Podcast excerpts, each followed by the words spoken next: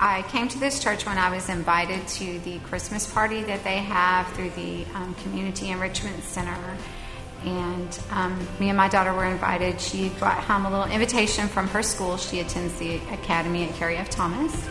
And while the kids were playing and doing the things that they were doing, I was talking to another mom, and she was telling me that they had a single parent family group that attended here. I was just going through a lot of difficult times in my life at that time, um, and I was getting away from God and any other church that I've been to. I really didn't. Um, I, I, don't know. It just it just wasn't the same experience. And the minute that I came into this church, I just felt like God was here and everybody was accepting, and um, that this is what church is supposed to be like. It's just a family from the very start. I knew no one, no one knew me, but it felt like a family and that I was accepted. My daughter loved it from the time from the um, from the Christmas party, and she has enjoyed every class and everything that they have for kids here, and she loves she loves it. She loves coming. I think that all of it, you know, everything that happened in my life for the last year um, starting exactly from this moment last year, it just all came together for me to get the little note and me to be all skeptical about it and everything, and then to come, and then it just, it's been wonderful. Great.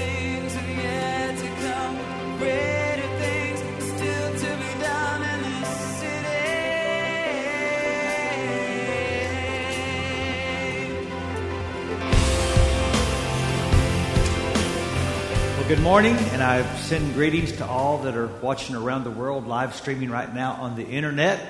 Uh, you can tell there's a lot going on at this church right now. I'm excited about uh, the Faith in Action weekend as we go all over the city, letting the city know what Christians are for, not just what we're against. I'm excited, ladies, about your conference coming up in two weeks. I had the privilege of speaking at something called the Tulsa Soul Winning Workshop two years ago.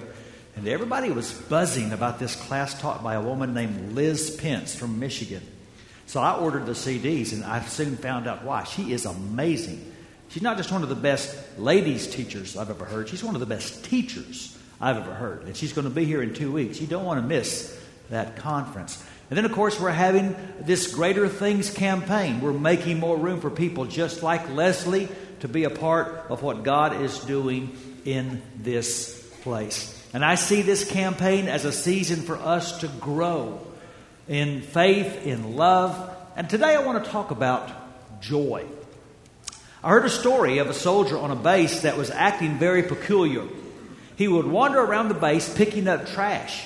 He'd grab a piece of paper and he'd look at it and shake his head and say, This isn't it. He'd grab some more trash and shake his head, That's not it. And so they sent him to the base psychologist who'd determined that he was not stable and needed a discharge. So they gave him the paperwork for his medical discharge, and as he was walking off the base, he shook his head and said, This is it.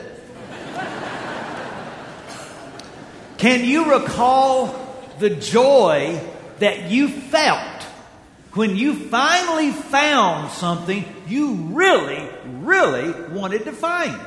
Now, maybe it was your car keys or your cell phone. Maybe it was that perfect house or the dress that you were looking for for your daughter's wedding. Maybe it was the, the putter that you've been needing to fix your game.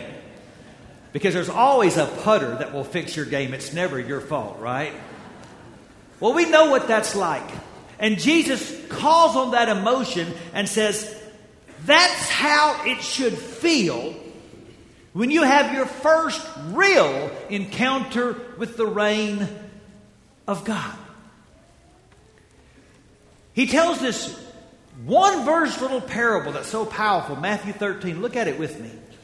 He says, The kingdom of heaven. Now, we're talking about that, the rule of God. The fact that right now your life could come under and into what it's like to live in the dominion of God, to be reigned over and ruled over by God. Now, he says that is like treasure hidden in a field. And when a man found it, he hid it again, and then in his joy went and sold all he had and bought that field.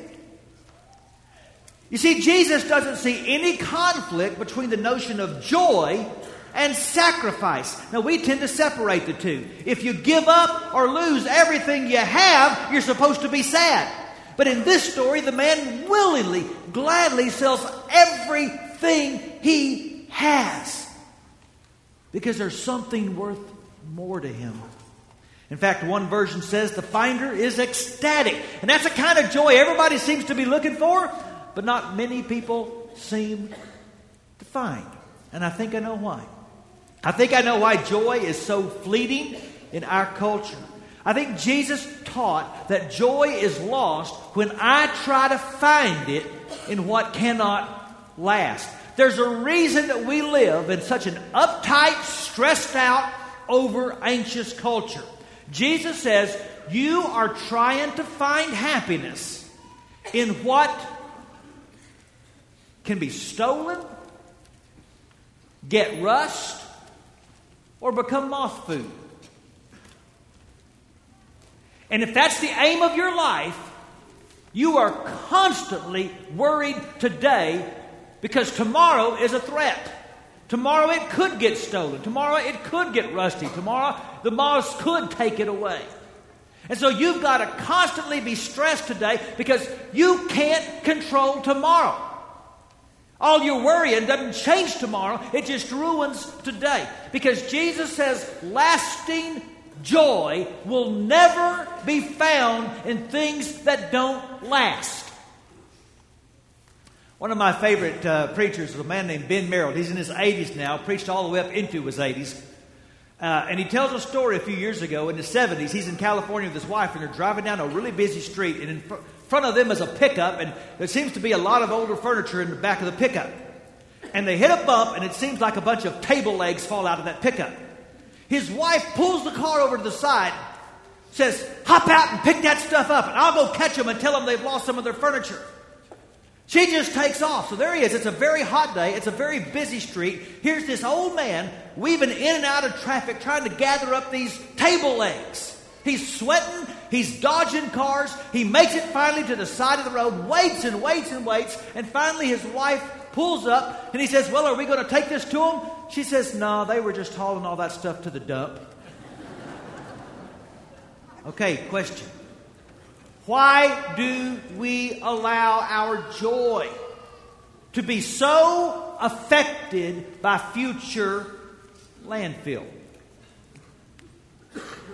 Because that's what all that stuff is. It's future landfill.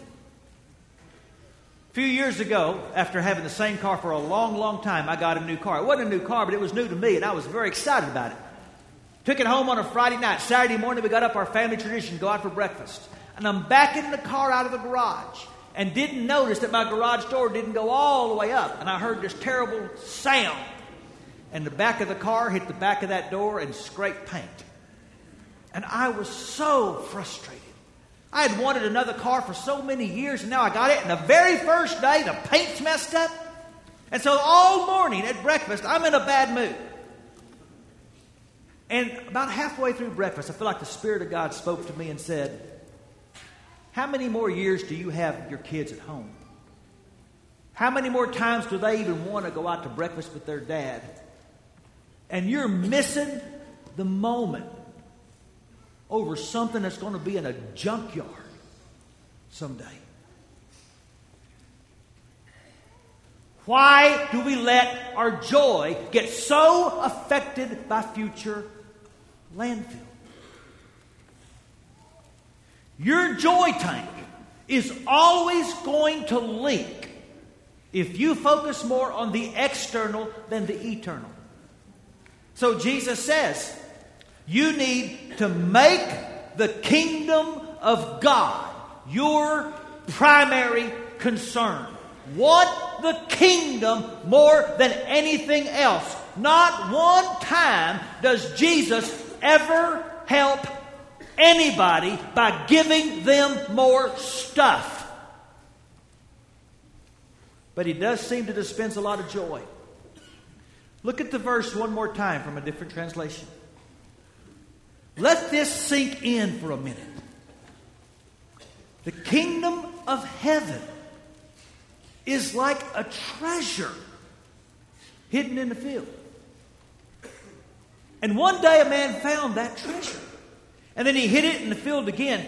And he was so happy that he went and sold everything he owned to buy that field. What's Jesus teaching us about joy? Three things. Here's first that you need to learn to judge the true worth of your life's quest. Because it's very possible that you're searching for something that's not going to prove worthy of the investment. Now, we know the feeling of looking and looking for something and how we feel joy when we find it, but we also know what it's like to put all our hopes in something and we finally get it and it doesn't deliver. You know probably that 20 million people live in New York City. Maybe you didn't know, so do 20 million cats and dogs. Now, what do you do in New York City if your pet dies? In a city of concrete and steel, you can't go out in the backyard and bury your pet. So the city offers a service. They provide a number, you can call it for $50. They will come and get the carcass of your pet and dispose of it. Well, this enterprising woman came up with a new plan. She put in the paper her phone number and said, I'll come get your pet for $25. So people would call. She would go by Salvation Army or Goodwill, buy an old suitcase for a buck, go by and get the animal, put it in the suitcase, go sit on the subway, set it down, turn her back. Within an hour, somebody would steal the suitcase.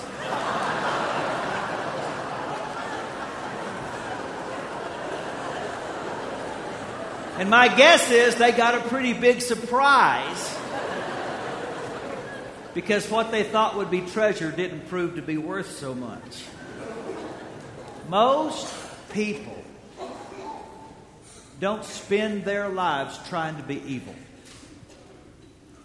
They spend their lives in trivial pursuits. Satan's aim for most of you is not to make you irreligious, it's to make you irrelevant. To live your life and no difference was made at all. Now, I'm about to lay something heavy on you. It's worth writing down. Your life's impact will not exceed the value of your life's quest. Write that down, ponder it this week. Your life's impact. It will not, it cannot exceed the value of your life's quest. So, what happens if you find out what you chased all your life as treasure turns out to be a trinket? See, Jesus is asking us to see value in something that's hidden from the eyes of most people. It's called the kingdom of God. The opportunity, not after you die, but right now, to live embraced in what God is up to in the world. Living your life daily in the flow of His Spirit, ruled by Him, loved by Him. Jesus says it's available right now. Most people don't see it, it's hidden from them. And what Satan wants to do is to get you to depreciate how precious this is. But here's what happens when you rightly appraise the value of the kingdom of God, and it becomes non negotiable, then Satan suddenly loses all leverage over you. Because nothing he can do now can affect the reality that you are living under the rule of God. So cancer can come, and cancer is terrible. But it cannot divorce me from the kingdom of God. And I can lose my job, and I wouldn't wish that for anybody. But even unemployment doesn't change the fact that I am under the lordship of God. And my mate will die before me, or I'll die before my mate. But either way, one of us will be still living in the kingdom of God. And the stock market might crash. The stock market did crash. And a whole lot of you, like me, have a retirement plan that's worth a whole lot less than it was three years ago. And I've lost this much sleep over it. I'm not going to let that steal my joy. Because I woke up today still in the kingdom of God. See, the kingdom of God, Paul says, it's not about how much you eat or how much you drink. He says it's righteousness and peace and joy in the Holy Spirit. And so when you rightly assess the true value of the kingdom of God, you're going to subordinate all your other allegiances to it. In other words, you're going to treasure God's kingdom more than your treasure. And that's important because the second thing you've got to understand that Jesus taught about joy is this. If you want joy that lasts, you must offer your heart through your treasure. Jesus talked about the kingdom of God more than anything else.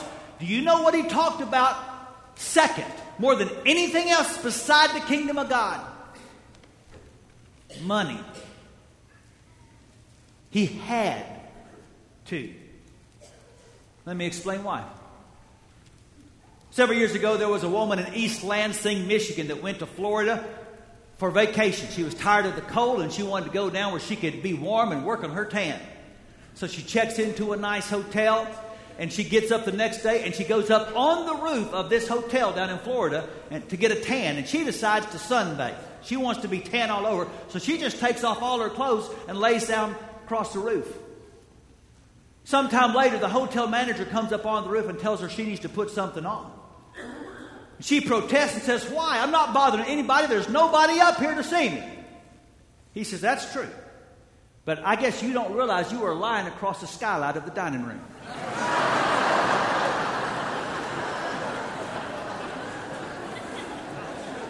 And I guess maybe she revealed more than she intended.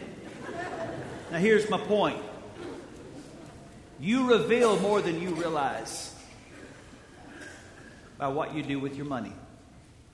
Jesus taught nothing reveals the place of God's rule in your life like the place where you put your money.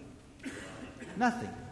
He said Matthew 6 21, For where your treasure is, there your heart will be also. Please look closely at that verse because a lot of you have read it all your life and missed what he said.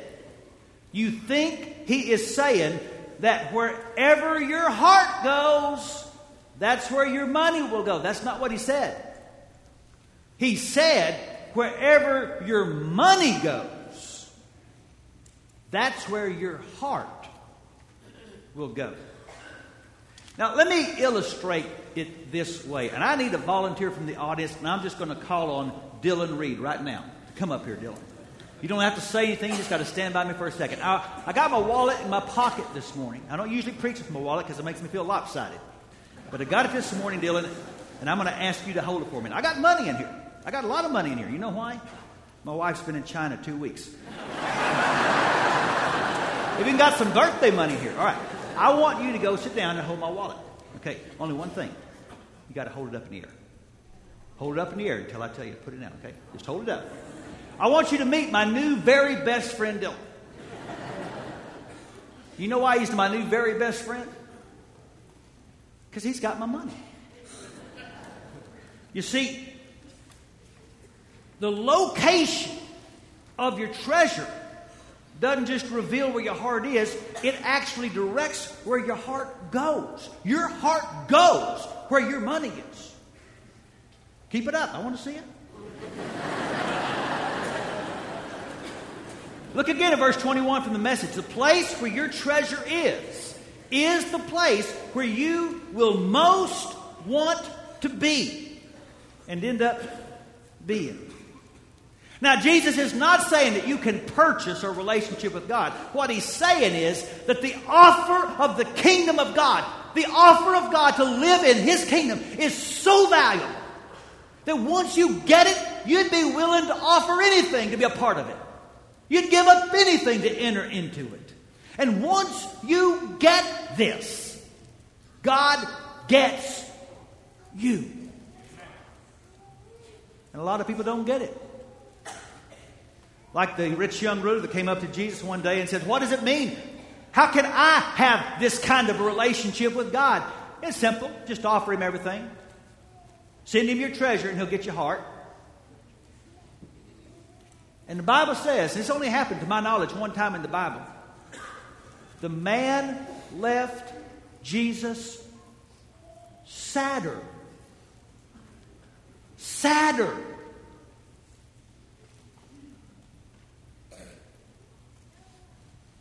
Most of us don't reject Christ because we want to be evil, but because we want to pursue what's trivial. And a life spent clutching what's worthless will be joyless. So here's the third principle you need to yield the good for the best. You see, what that man who purchased that field gave up wasn't wrong, it wasn't bad, it just wasn't worth what he was trying to get. He could see the value of the treasure hidden from other people's eyes. See, here's Satan's greatest concern that you will rightly appraise the true value of the kingdom of God. And he loses his leverage, and you start surrendering your allegiance to all these pseudo kingdoms. You start investing in what brings real joy. But here's the kick this is real important. It's going to require what I call mustard seed vision. If I'm going to invest in the kingdom of God, I'm going to have to see what is hidden to most people. You see, I like to send my money to things I can see. I can see a plasma TV. I can see another car. I can see tickets to a ball game or a vacation. But it takes faith to see the kingdom of God. And that's the real that's the real question. Will I give God my treasure? Because I can see by faith what my eyes can't see yet. Here's my question. If I tell Dylan to put his hands down, I can't see my money anymore. Is it safe? See, I, I, I know Dylan.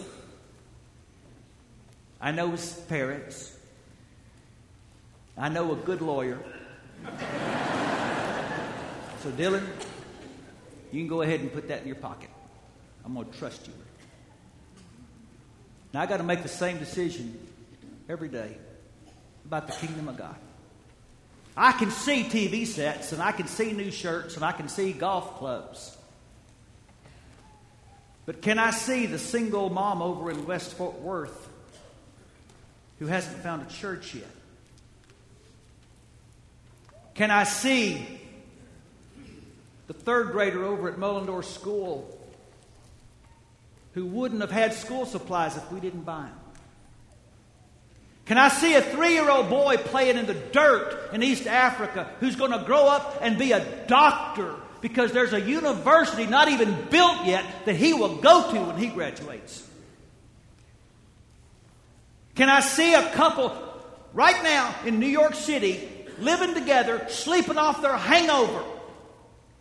That in 10 years are going to be married and leading a small group Bible study because they found a church that taught them about Jesus. He, Jesus, Jesus said this kingdom's like a mustard seed. It's a little thing that starts, and most people don't pay much attention to it. But let me tell you something. This thing is going to grow. This thing's going to get big. And someday God is going to reveal to all creation just how huge the kingdom of God is. The question is, can you see it now and invest in it?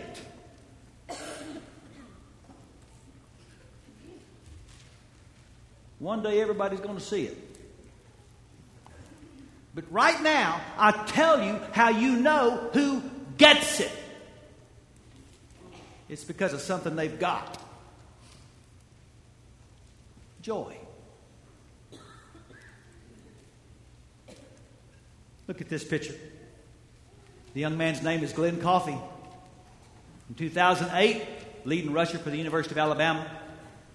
2009, prize draft pick of the San Francisco 49ers, second leading rusher, signed a $2.5 million contract.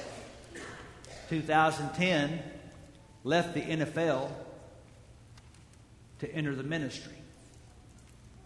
Walked away from $2 million. You know why? He'd tell you it's looking for joy. Here's his words True happiness is glorifying God and glorifying Christ. That's what true happiness is. And for me, that wasn't the NFL. It wasn't where I needed to be. Do you want greater joy? It comes from releasing what you cannot keep to obtain what you cannot lose. You see, sacrifice and joy go together. And I believe it's true not just because Jesus said it, but because Jesus modeled it. In Hebrews chapter 12, the writer says, Let's fix our eyes on Jesus, the author and the perfecter of our faith, who for the joy set before him endured the cross. You see, Jesus said the treasure was worth it. He was glad to give everything because the treasure was worth it. And what was the treasure? You. You were the treasure. And so when I go into a world that tempts me to get down because the stock market's depressed, and get upset because my car has a scratch, get bent out of shape because I don't have the coolest new shirt everybody's wearing at school, I need to fix my eyes on Jesus. And remember that joy that lasts will never come trying to grab things that don't It comes from living in the kingdom of God. So maybe today you need a Jesus fix. Maybe today you need to recalibrate your heart, re examine your priorities, and recommit to a higher allegiance. Not just because it's right, but because it'll make you happy. Let's bow our heads, please.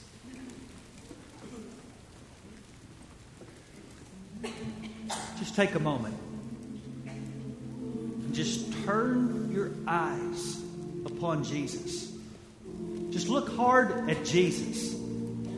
And how important is stuff when you have a Jesus fix.